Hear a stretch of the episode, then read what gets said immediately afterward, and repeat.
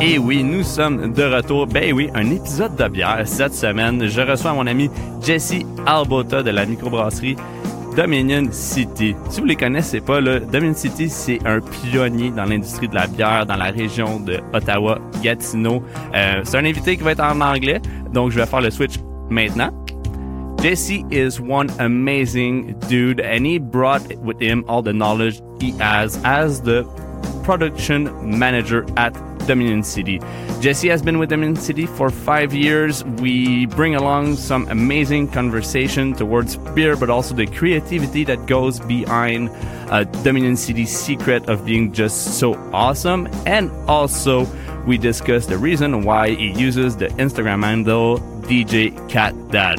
It's one conversation again that I, I've cherished a lot because Jesse is one amazing human. So again, enjoy this episode this week.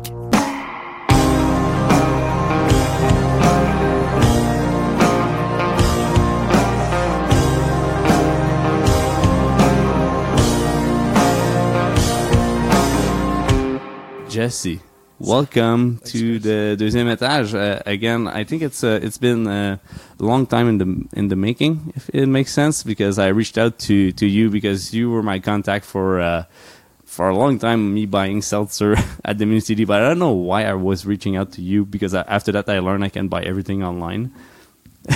yeah, it was. Uh, I think Jacob and Steven came by. Um, I feel like it was an email conversation that we had, and then I mean, I'm fine to be the contact for for anybody that wants to purchase things by all means, but Yeah. I'm pretty sure I got Steven set up on wholesale uh, with with City Seltzer, but it was um, just kind of easier because they would come by and buy wine, and we just like, you know, talk about what's happening. yeah.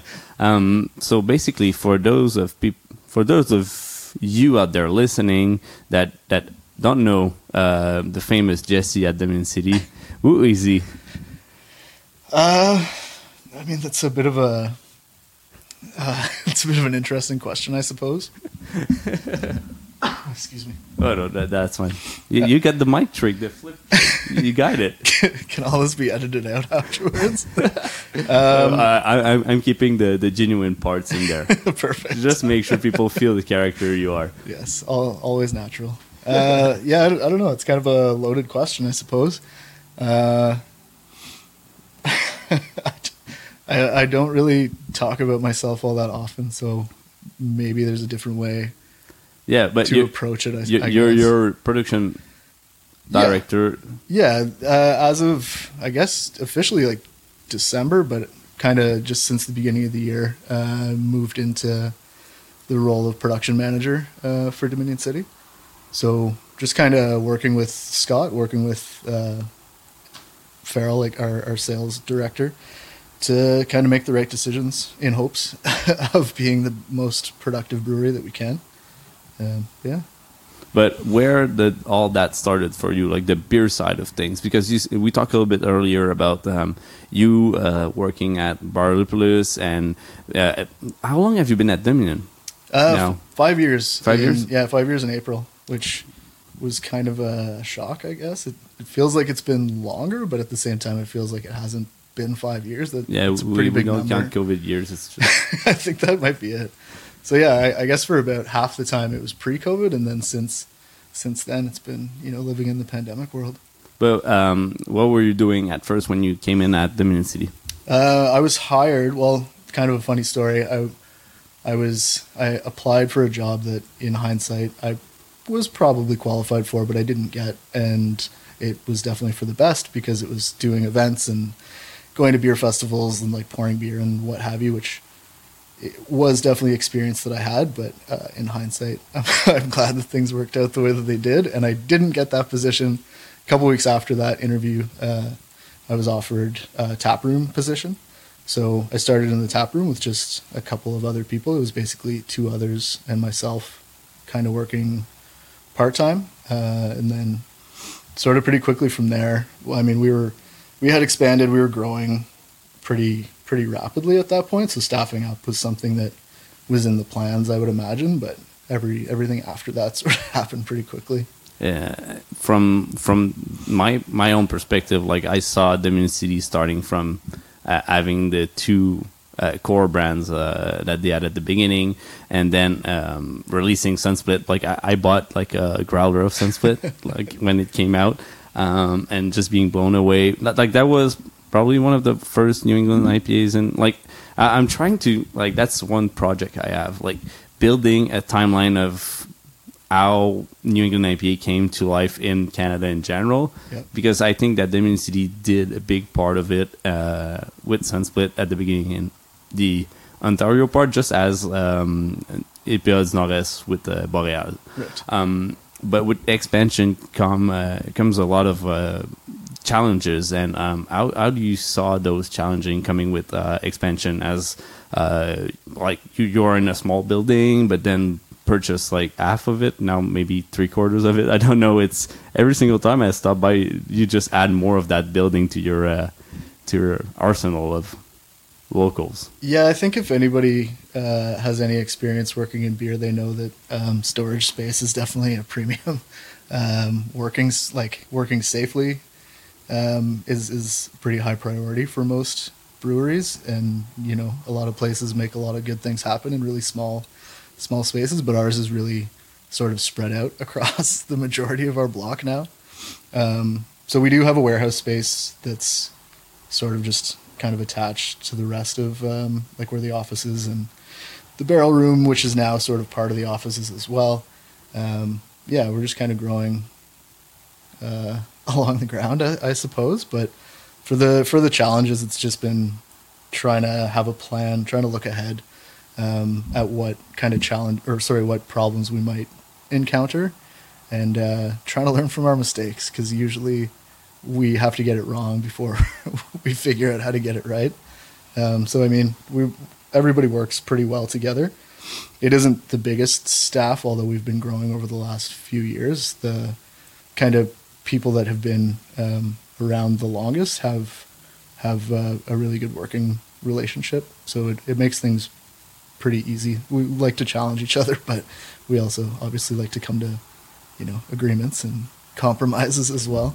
Yeah, definitely. Um, speaking of challenges, like it always, uh, like one of the funniest thing I've seen from the City is the time you guys spilled like a whole pallet with the forklift. Well, I'm not going to tell you about what happened yesterday. Oh, oh no, oh no. It, there wasn't much damage, but yeah, our, our parking lot is not the the most level ground. Um, backing out with a forklift, uh, you know, full of cans of freshly canned beer. Every once in a while, accidents happen and potholes get hit. But yeah, we we made the most out of that for sure. It was a it was a good social media, you know, Opportunity. just just kind of showing yeah an opportunity absolutely and just sort of showing people that like sh- shit happens when you're when you're constantly moving things back and forth and especially when it's uh, everybody's beloved beer but we did spill an entire pallet of two flags that time and yesterday there was uh, a shorter pallet of sunsplit that that hit the ground so there there weren't that many damaged cans and you know a lot of them went to staff already but there's it's it's always disheartening to see everybody's hard work end up splayed out all over the pavement. I, think it's probably one of the deadliest parking I've ever seen. it's the worst. So just when i was leaving today one of the reasons i was a little delayed was uh they're they were carving up the parking lot today to try to you know fill in some of the holes but it's it's deadly. It's uh, I, I, the first the first uh, smash uh, I did on the van was in your parking lot. so so when when you back up in your uh, wholesale spot, Yeah. uh, there's like a little concrete spot yeah that's already been smashed a lot of times, I For guess. sure. But I just like try to go. I don't know. I didn't see it, but just continued going Yeah. and ripped my bumper apart of the van. Well. But ever since uh, the the sensor for temperature outside of the van is broken, um, doesn't do much. I, like I, it just says always minus thirty five outside, which is fine. i mean it's it's 50-50 living here right So- Exactly. You either get the minus thirty five or you get the plus thirty five, which is both really uh, d- disheartening. yeah Is that- I- is I mean, the- it's it's okay just gotta take the good with the bad exactly. Um, go, going back to beer, um, like definitely, uh, you're in love with beer. yeah i'd say so But where where did your love for beer uh, started? Um, friends and I used to go to Pub Italia when we were in our last year of high school, which I'm of the vintage that had uh, grade 13 or, or OAC as it was known in Ontario. Um, so we were of age. Some of us were not of age, but we would go there and just kind of pick any beer in the beer Bible and try it out. And I, I mean, usually it ended up being uh, European lagers, just because we didn't really know one from the other. So you got to try them all. Um, kind of from there, uh, it was just sort of drinking. Um, I don't know how to say this without you know making it seem like I drink way too much all the time because Oh no no no no no no no. that's that's There- there- that's not what I'm trying to promote here. There, there, there's no, there's no uh, shaming in that. No worries. Like we, but yeah, a, a lot of excessive drinking kind of led uh, me and others, you know, my group of friends to to try anything else. Basically, like certain beers ended up tasting like Hangover, let's say. So there's there are some throughout the years that I can no longer ingest, and then it was just kind of like, well, now I haven't tried this one, let's try this one. But yeah, I think I think ultimately it was just uh, realizing that that beer doesn't only need to be one thing; it can be, you know, like you, you can enjoy many different styles depending on the day, but you don't always need to only have one brand. As everybody I knew growing up, kind of everybody's parents, everybody's grandparents always had their brand. It was kind of it was kind of one of those, just trying different things. yeah, not not just drinking Labatt 50 or uh, Well, which is perfectly fine. Yeah. but but I do try to change it up. yeah. For for us here uh, in mostly, uh, I grew up in Quebec. Like um, was our uh, go-to beer when you were going out because you were able to buy it for like a big bottle for less than ten dollars, and you had like nearly ten percent to Yep. to, to boost it up with those Belgian yeasts. Um, and those first beer um, that you were drinking, maybe excessively, maybe not. The story doesn't tell. uh, which ones are the most like that? Really like um, got you. You know what? Like beer, beer could be more than just uh, you know big macro stuff. Uh, I mean, as big as they are, it was probably Pilsner Urquell. Um, you know, drinking that and realizing that bitterness is is something that is actually really pleasant in uh, like a clean, easy drinking beer, um, and something that I, I definitely wanted. Uh, locally, the reason that I got into working in beer was from drinking uh, Kitchissippi 1855, mostly at Sir John A on Elgin Street. Big shout out, Peter and Bob. Um, but yeah, uh, I lived pretty nearby, and um, they they had a couple draft lines there, and I was like, oh, Ottawa beer. Let's let's see what this is like. And then they kind of opened opened the gates there. Yeah, that's a throwback. Like, like I, I, every single time I think about Kitchissippi, I'm just like, are they still around? And they're still like they've been around forever. Mhm. They're, they're, are they one of the first in Ottawa? Oh, for sure. Yeah, Yeah, uh, yeah. Them, them, and Bose. I mean, would be like the um, elder statesman, if you will, of, of Ottawa craft beer. Like, yeah, Paul's Paul's been doing great things with Kitchissippi for as long as they've been open. Um, but yeah, it was it was my first job in beer as well. So uh, I wa- I was going there like because you you kind of like sneaked in like this is how I got started and and working in beer. But how did you get started in Kitchissippi? Like you work at Kitchissippi, but I'm trying. How, how long ago were you working? at that? Because now I'm trying to make connections because I already went to Kitchissippi, so maybe I saw you there too. Yeah, it could have been. I, I was only there part time. Like I would usually work in the tap room and do um, events. So uh, how I started working there, a friend of mine was serving at Sir John A, and she um, had a job working events for Kitchissippi. Was moving into a permanent position there, and basically asked if I knew anybody that wanted a job, like her job, and I mean that person was me. So she got me a, an interview with Paul, and it was uh, I'm assuming probably not as uncomfortable as I remember it, but I, I'm I'm not very uh, comfortable, you know, with public speaking or uh, job interviews. I definitely get like really shaky and red, and anyway, I remember it being a certain way. Perhaps Paul doesn't, but it was uh, it was a successful interview, and I, I got hired to work in the tap room and do events there.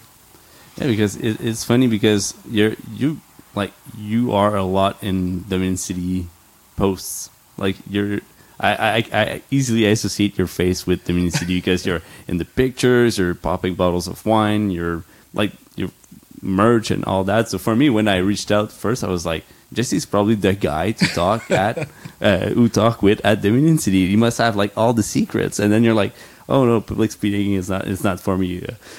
Yeah, but now I got you here. I finally convinced you. but It- it you did- must have some did take a experience from bit. that um, events that you did at HSP, and I, I did you did some with uh, Dominion City too. Yep, yeah, definitely. Like I, I mean, speaking to people one on one, or you know, at, at a booth where you're pouring samples about beer is is one thing. It's more just, it's it's just psychological. You know, it's just in my head that one thing is bigger than the other. One of the first, one of the first months I was working at Dominion City, Josh no longer wanted to do the Brew Donkey tours, like give the tours on the weekend. So, without really knowing anything about the brewery at that point, I pretty quickly got to be the tour guide. So, uh, you know, talking to people behind the bar, talking to people in front of a fermenter, it's it's the same thing. It's just how you how you view it. So, with a little bit of experience, it gets a bit more comfortable, but it's still not my favorite thing to do. Are you still doing the Brew Donkeys? No, thankfully, no. Um, I don't know who's taking it on. Actually, I, I know uh, Shabana, our taproom manager, has has been doing them, um, but I think it's a bit of a shared responsibility. Scott gave one, like our um, head brewer gave one last week, the week before. Anyway, it's it's just sort of something that anybody that's on site that has a willingness to, to speak to a group of interested drinkers, they'll, they'll be they'll be asked to do it pretty They- much. They're, they're scary when like like I we we just started got, getting some back here and um like going up there on the brewing platform and just kind of like ramble about brewing in general and I'm Yeah. not a brewer so so basically like the other day I did my whole speech um to to help one of our employees to do it because I was taking off and Dimitri our brewer is just like you were like 80% wrong on everything you said. I'm like, are you kidding? Like, I've always been saying that in beer making process. He's Yeah. like, I, then you're screwed up. Like, and he, he redid the whole thing with me just, and I just forgot it because it's too easy to, for me to just ramble stuff and look so confident saying it that Well, I, I think that's been my experience as well. Usually, if, if you can say if you say something with enough confidence and uh, bravado in, in a way, then people are just going to take what you say, you know, to be tr- to be the truth. But uh, that's that's been my personal feeling as well. Is that you know I, I never really wanted to do a tour or like talk about beer making because I don't physically you know make beer. I'm not a brewer, but I do drink a lot of it and talk about it all the time and think about it all the time. So, you know, I have I have a bit of experience, just not uh, not practical experience. have you done some home brewing? No, Not at no, all. Never have. I mean, I've done like brew days uh, at each brewery I've worked, but never really from start to finish either. Oh, You know, just okay. just got to witness it. yeah, okay. I, I've never done it like, on a on a big system. Yeah, maybe just like to help out a little bit. Yeah. Never like I'm. I did some home brew. They were like the most awful beers I've ever had. Um, so that's why I'm I'm I'm I'm like you. I'm just drinking it, know about it, and now I can talk about it and, and be the the rambling guy around it. Um, I'm very curious about your position right now as a director of production at Dominion City. Like you work in close relationship with Scott, the head brewer, and also um I'm very bad with remembering. Oh, names. with Andrew. Andrew, uh, which he's head of sales. Yep. Yeah. Um, so how does all that um, happen to be like a like a regular day for uh, Jesse at Dominion City Um, usually I outside of all the meetings? Well, that that's just been in the last little while. There's people in. I, we're we're having more meetings, so everybody is on the same page, and we're actually being more productive rather than just talking about being productive. It's just a different part of of my experience working there. I'm I'm more familiar, more used to just doing a thing rather than you know talking about how we're gonna get to something.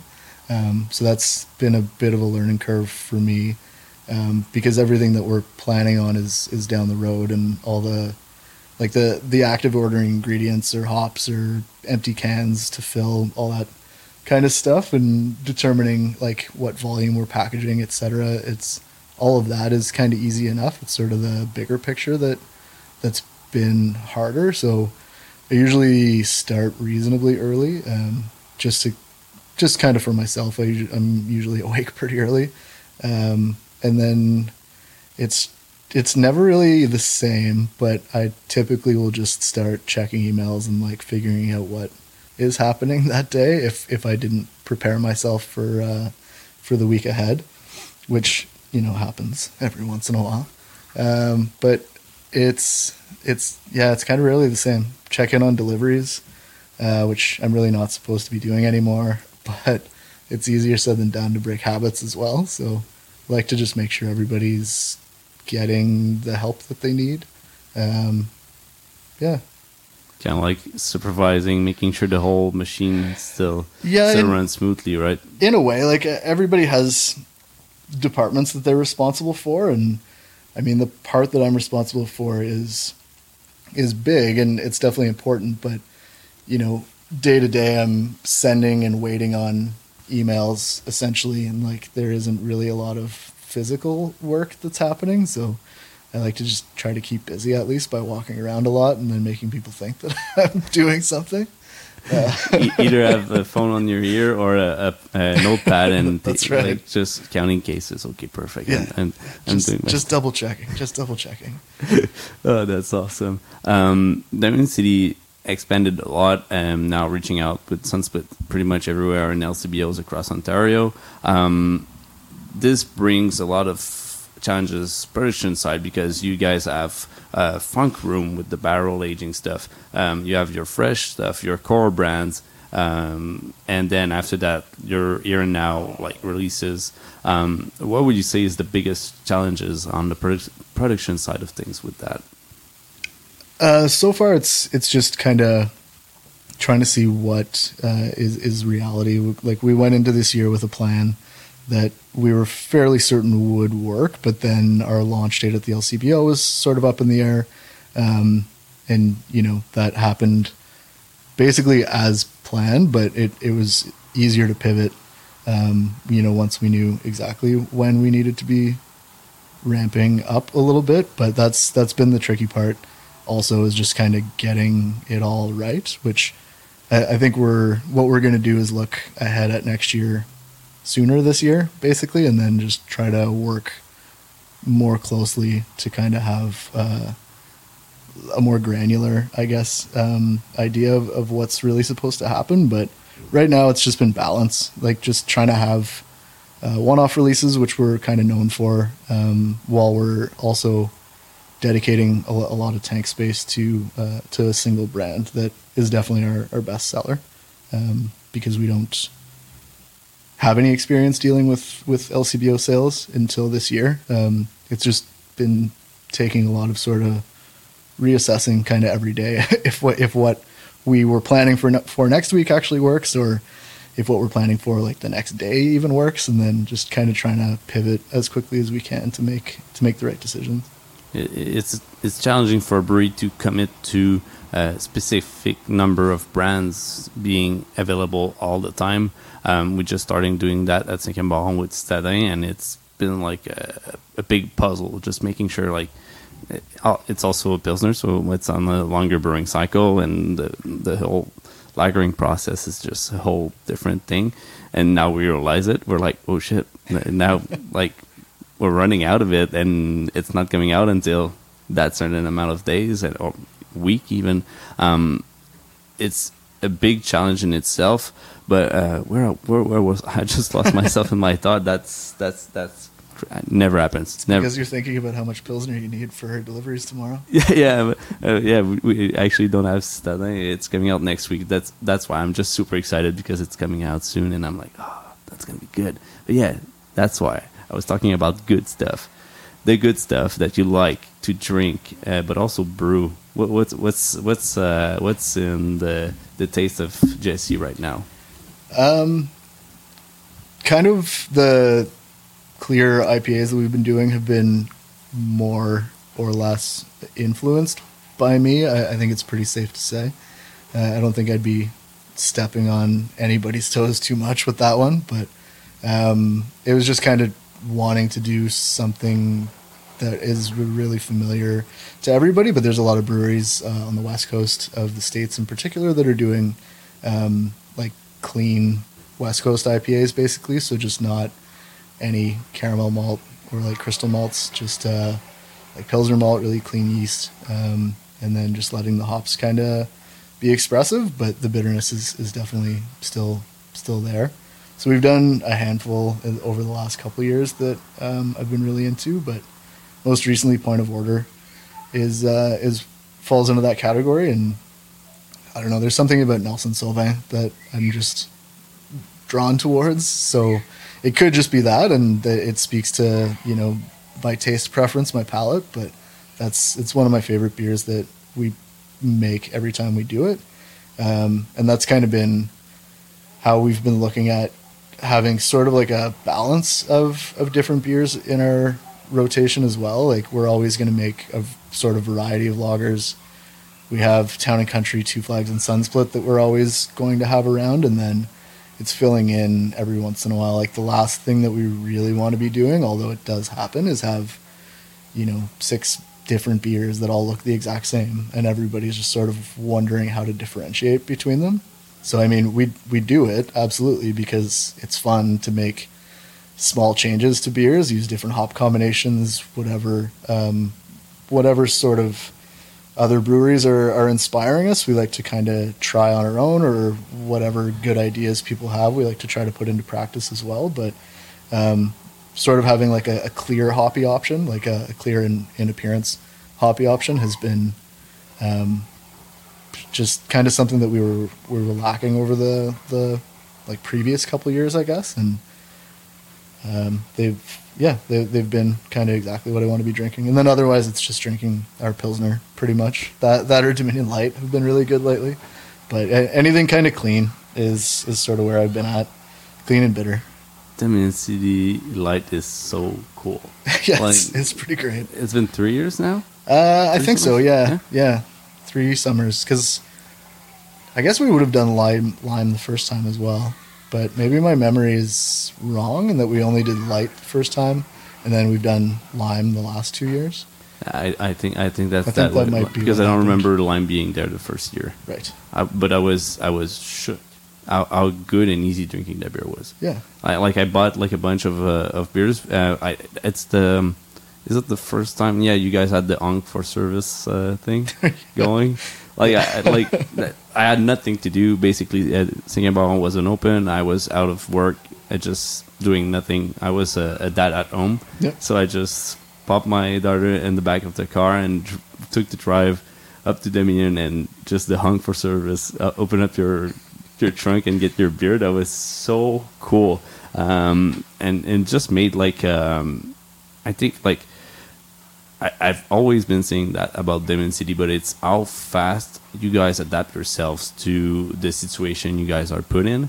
I think it's it's a good way, like to see like you are a business that is thriving and going forward, but also um, how quickly you are to react and influence other breweries, especially in Ontario, like switching to online sales in less than what like a month even maybe faster than that. And you guys been ahead of that forever, right? With events and all that, with the um, different clubs that you had, and the implications. Also, that's one thing that I want to point out. You guys are, are really involved into. Uh, like your community support um, LGBTQ plus communities, BIPOC communities. Uh, I, I want to ask you personally, like, how do you um, reflect uh, to that? Um, I, I mean, it's part of the reason that, um, I mean, I suppose part of the reason that I'm still at the brewery is that everybody believes in it. You know, we we tried to. Uh, I, it it sounds it sounds kind of douchey, I suppose, but we sort of try to lead by example without really doing that. Like we just don't want to say that we do a thing without actually doing a thing. So there's a lot of, of work, mostly by Josh, um, that's put into you know forming a lot of relationships. Scott's done a lot of work with it as well, and I mean, everybody just kind of buys in that we should be doing these things and we should be helping people when when we can because you know we sell a consumable product that not you know nobody needs to buy it obviously. So we're selling something that people want to buy and that's kind of how how we've viewed people that um, that want to show up to the brewery show up to events. And then there are other people who might not even know who Dominion City are but that doesn't mean that they deserve any less attention that they deserve any less um, you know assistance if if they require it. But we've just kind of tried to I guess I lost my train of thought there too. But we've just sort of tried to be consistent, at least in our in our messaging with um, you know the reasons behind each of the charities we work with, like the different events that we do. We don't. I, I don't really know how to put this. Josh is a lot better at talking about these things than me. Yeah, I, I'm sorry. I, I, that, that's all related to the fact that I, I, I, I associate a lot of Dominion City with your face. Also, Josh, but Josh, Yeah, no, he- he's a busy dude. But That's totally understandable. There's there's just it, it's not that I don't believe in these things. I just don't have formulated thoughts on how hey, to that- talk that- about them that- necessarily. Hundred percent fine with that. But that, like, I want to to see like like you definitely are part of that thing to being an, uh, part of the community, right? You're part of the the movements you guys are putting forward. Yeah. That's mostly what I, I wanted to to highlight on this uh, on this thought. Yeah, we um, like this year was the first time that I could spend more time, uh, you know, getting involved in the. Um, we make a beer every year with some friends from uh, Zibi, uh, called the Good Way, and I was in you know the marsh with a couple other people, just yanking out cattail root, um, so we could get enough harvested for uh, for the adjunct part of our of our brewing process, and you know it was a lot of fun. How, how complicated was that? Like, what was the relationship? Um, like finding that the actual thing that you pull out of the marsh would give out those aromas. we have pretty good um, pretty good help with that so like the beginning of it you know mike taught mike and anna taught everybody uh, i guess what to be looking for and then they were definitely the ones that shared um, you know the history of uh, cattail root being used as as a starch for uh, like a variety of uh, nutritional requirements, requ- uh, nutritional needs, just for food, whatever. Um, however, you, however you want to put it. But stumbling over that one. No, but no, no. um, but that was uh, the sumac is kind of an easier one, I suppose to to figure out. Like the, I mean, there's a variety of of types, but like the staghorn sumac that we usually get, um, if you steep it, just kind of gives this sort of like lemony sort of quality to it. Um, but it was it was definitely from from Mike and Anna uh, teaching us about it.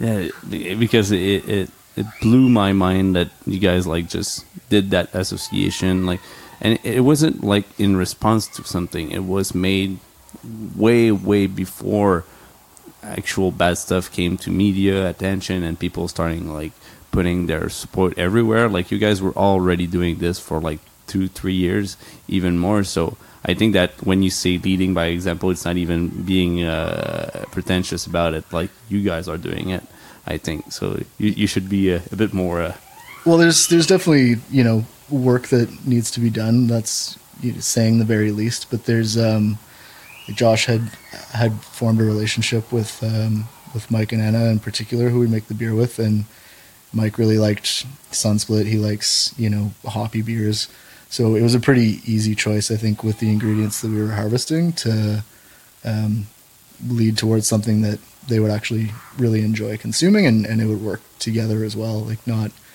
you know, just trying to make a weird sumac beer for the sake of using these ingredients, but make something that, you know, appeals to a lot of people as well, but specifically to the people that are involved in, in, you know, the collaboration and speaking to their tastes. now we're diving in the the deeper part of the podcast. Um, where does DJ Cat Dad comes from? Well, I had a, I had a name before that that I, I will leave off here, but it was, it was DJ something dad. Um, may or may not have to do with consuming alcohol, but it was time for that to change. And uh, anyway, I, I guess at the time, uh, my sister was uh, fostering kittens, or sorry, her parking lot is full of stray cats at a variety of points of the year, and one of them was pregnant, so she took the cats in and she had the babies. Um, and anyway, there, there was a photo that I posted in my uh, Instagram a number of years ago now. I can't even remember when it would have been, but let's call it eight years ago. Um, that had uh, maybe five or six kittens laying on me, and one of my friends said more like DJ Cat Dad. So I was like, okay, well, that's it now. no, I own it. Yeah. You own it because I, I always um, literally had like I thought that you were the same as uh, Cat Boy. no, For for a long time, I thought you were the same person, and then I realized not at all. just a similar love of felines, I suppose. Exactly. But were you a DJ before, or it's not? It's just, No, I mean yes, but not really. Like I, I would do uh, the odd uh, button pushing at uh, a friend's events, um, but like not really. He would just ask for me to help him out here and there. So I mean that part was was definitely a joke, and then the cat dad part a little more serious, but also just a bit of a joke. Because now you're a cat dad Exactly. too. How many cats do you own? Just one. Just But one. I mean, in, in my life, there are there are many felines. Ma- Many many felines, but, but the one you have at home is is plenty for now. Yeah, my sister has a couple. My mom has a couple. You know, every every cat that I meet, just my, my tiny sons and daughters. Does Dominion City has a brewery cat? No, we've talked about it, in one of our uh, Andrew Kent um, is allergic to felines, Oh. so we got a little ahead of ourselves by saying this is something we were going to do after we saw Beyond the Pale get their brewery cat because that is awesome. Yeah. and every cat should have a job. So we wanted to uh, we wanted to get one, and it just hasn't happened yet. But it I don't know how many other folks are allergic on staff, but I, I think maybe we could take a poll and then we'll just try to push one through. Because I think we probably have and- uh, some, and some the- rodents around. You know, Pay pay the the, the bills for the the the allergy. Uh, yeah, yeah. Just get some Claritin or whatever it is that people take for allergies. Or get a airless cat. Because they- we all want a staff cat. We we do not want to be alone in the brewery anymore. Uh, it's dogs. We have just like every Dimitri has three.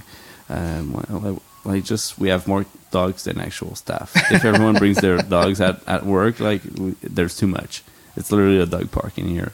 But um, it's fun to see like uh, the the relationship between animals and brewery. I guess in general, like Yeah. I don't like i- i- on- in Ontario. Is it like legal to have a, a cat in your uh, like your storage space? So I I don't actually know. I haven't really looked into it, but I know that other breweries in Ontario have cats on the property at least. Like if if you've ever been to Matron in Bloomfield, they have a lot of cats.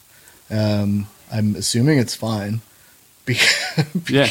I'm, I'm not trying to dime anybody out here, but if if other breweries are doing it, why can't we do it? But uh, I know that for a time when we did have kind of like food service happening in the brewery, we weren't allowed to have pets in. But then throughout the pandemic, we could have dogs on patios. Like the the laws changed, so I'm I'm not entirely sure. Yeah. I might need to follow up on that before I get too far with my uh, plan to have a brewery quick, cat. quick reminder: uh, Jesse is not a certified doctor and or a government official that can state nothing about the fact that it's allowed to have a cat or not in the brewery. Definitely not. And I didn't name any breweries that have cats either. If you look at Instagram, you can you can easily find them with no actual uh, challenges uh, in that way. Um, to kind of like wrap up the podcast, I always get like the last five minutes to my guests to plug um, people that you love. It's just like a, it could be a business, artist, whoever. Like right now, that you think deserves a bit more spotlight than just being uh, in your uh, in your big big heart. Damn. It, it's the it's the tricky question. So uh, don't don't feel bad about thinking about it. I can do a, a bit of filler thing uh, while while you you think because it's always the question that gets people the most. Yeah, like without thinking about it, there's just too many. So how does one narrow it down? And what are the criteria for narrowing it down?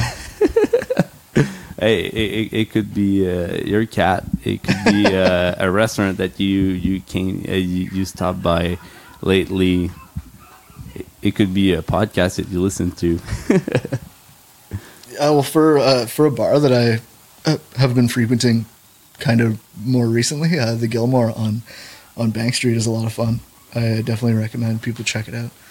I'll They check- I'll they it do have Sunsplit on tap, so just disclaimer, you know they are a customer, but it's also just a really kind of relaxed place that uh, is open until two a.m. where not a lot of other places are, and I don't find myself out that late very often. But if the mood strikes, it's definitely the place to go until two in the morning. So Gilmore on Bank Street. Yeah, Yeah, I'm gonna put the link in the description, and I'm gonna look it up because definitely, like, we have bars here, but there's like two. So yeah, yeah. I mean, there's there's tons of places in Ottawa that that definitely deserve love. there's a deserve bunch that close to a little bit.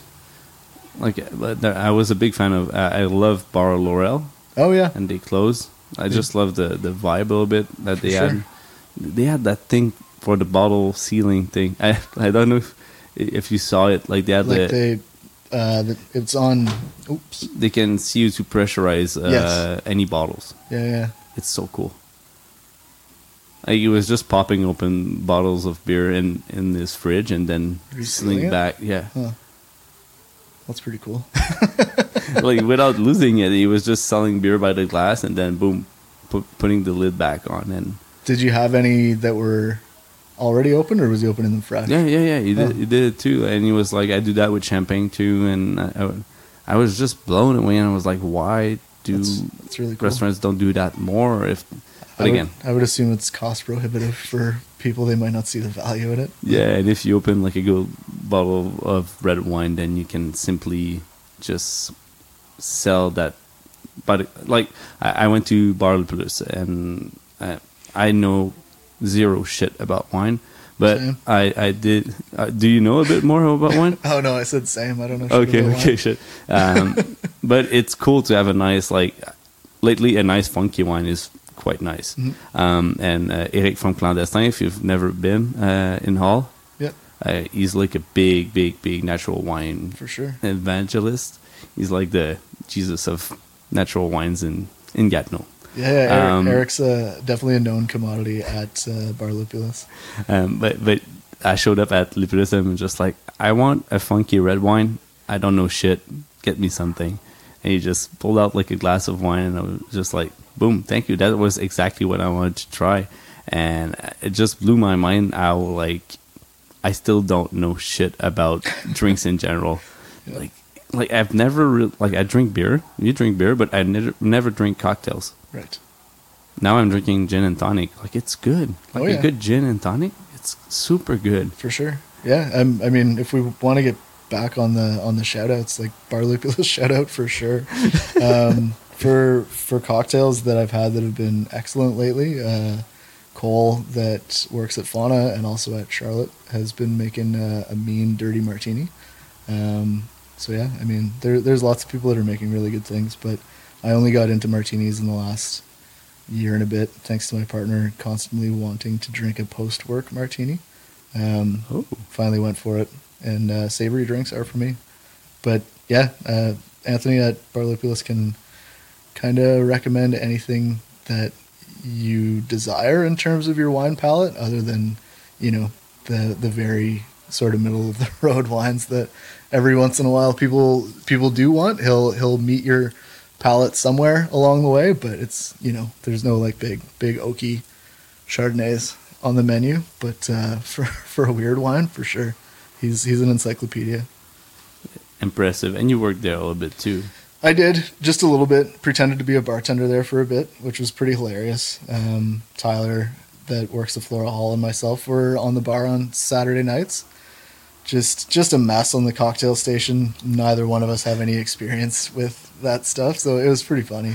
but um, we, you know, we were friends from uh, Anthony's time at Brothers Beer Bistro on Dalhousie, R.I.P. Which tables are down here? Oh yeah, Yeah, the Nice. tables. Uh, we we purchased the tables from the. That's awesome. the- yeah, when he t- they told me that, I'm like, God damn, yeah. Now I see it. yeah, yeah. It's, I'll need to look at them when I yeah, go yeah, yeah, downstairs. yeah, yeah, yeah. I'll, I'll let you look at them. Like under under it, like you can easily see they were the the, the stuff from uh, uh, Rest in Peace. That was uh, like it was close by since I live in Gatineau. Mm-hmm. Like that was a nice beer bar that you can get access to a lot of Ontario stuff. And sure. since I, Anthony was running that as a manager, Yeah. um, he just had like such a nice selection over there. Like I drank so much cool stuff. Yeah, no, Um, he he's definitely opened me up to a ton of stuff. Like the reason that you know I like any number of styles of beer is probably because he gave me my first pour of it, however many years ago at at Brothers. He was he was great with that for for everybody, just turning people down the right path. Exactly, just a, a true legend. I need to have him on the podcast. you should. Yeah, He's he's definitely a talker. So Uh, yeah, yeah, yeah, he is. Yeah, yeah. But you were too. You were a talker too. Um, Jesse, thanks a lot for stopping by Deuxième Étage. Uh, I, I think it's been on my uh, on my uh, bucket list of uh, of guests. So I'm very happy that I finally convinced you to uh, get get out of Dominion and come by uh, Cinquième Baron to uh, to talk a bit about who who you are as a, as a a part of the City, but also as a DJ Cat Dad. so um, thanks a lot for stopping by. It was a great conversation and a great time to have you. thanks very much for show. having me. I appreciate it. It's definitely not something that I had envisioned was being asked to be on a podcast. So I, I appreciate it. Hey, now now you did. You, you can book a checklist. It's off the list now. I never need to do it again. yeah, yeah, exactly. Uh, I- I'm glad to have the exclusivity forever now. That's right. Yeah, you can say that. Like I've already been on Chris' podcast, Deuxième Étage. Go listen to it if you want to have all the questions, answers. It's all there. That's it. So, thanks, Jesse. Thanks very much. Cheers. All right, so we just heard Jesse from Dominion City. Jesse, thanks a lot again for stopping by Le Deuxième Étage. It's always a pleasure to have some amazing folks from the brewing industry. I'm here to say hi to your mom, she, if she's listening. Thanks a lot for listening to the show. Jesse is one awesome human. Un gros merci à Transistor pour tout le travail qu'ils font pour le podcast. C'est encore une fois là, super apprécié. Vous êtes juste des humains exceptionnels. Merci à toute l'équipe.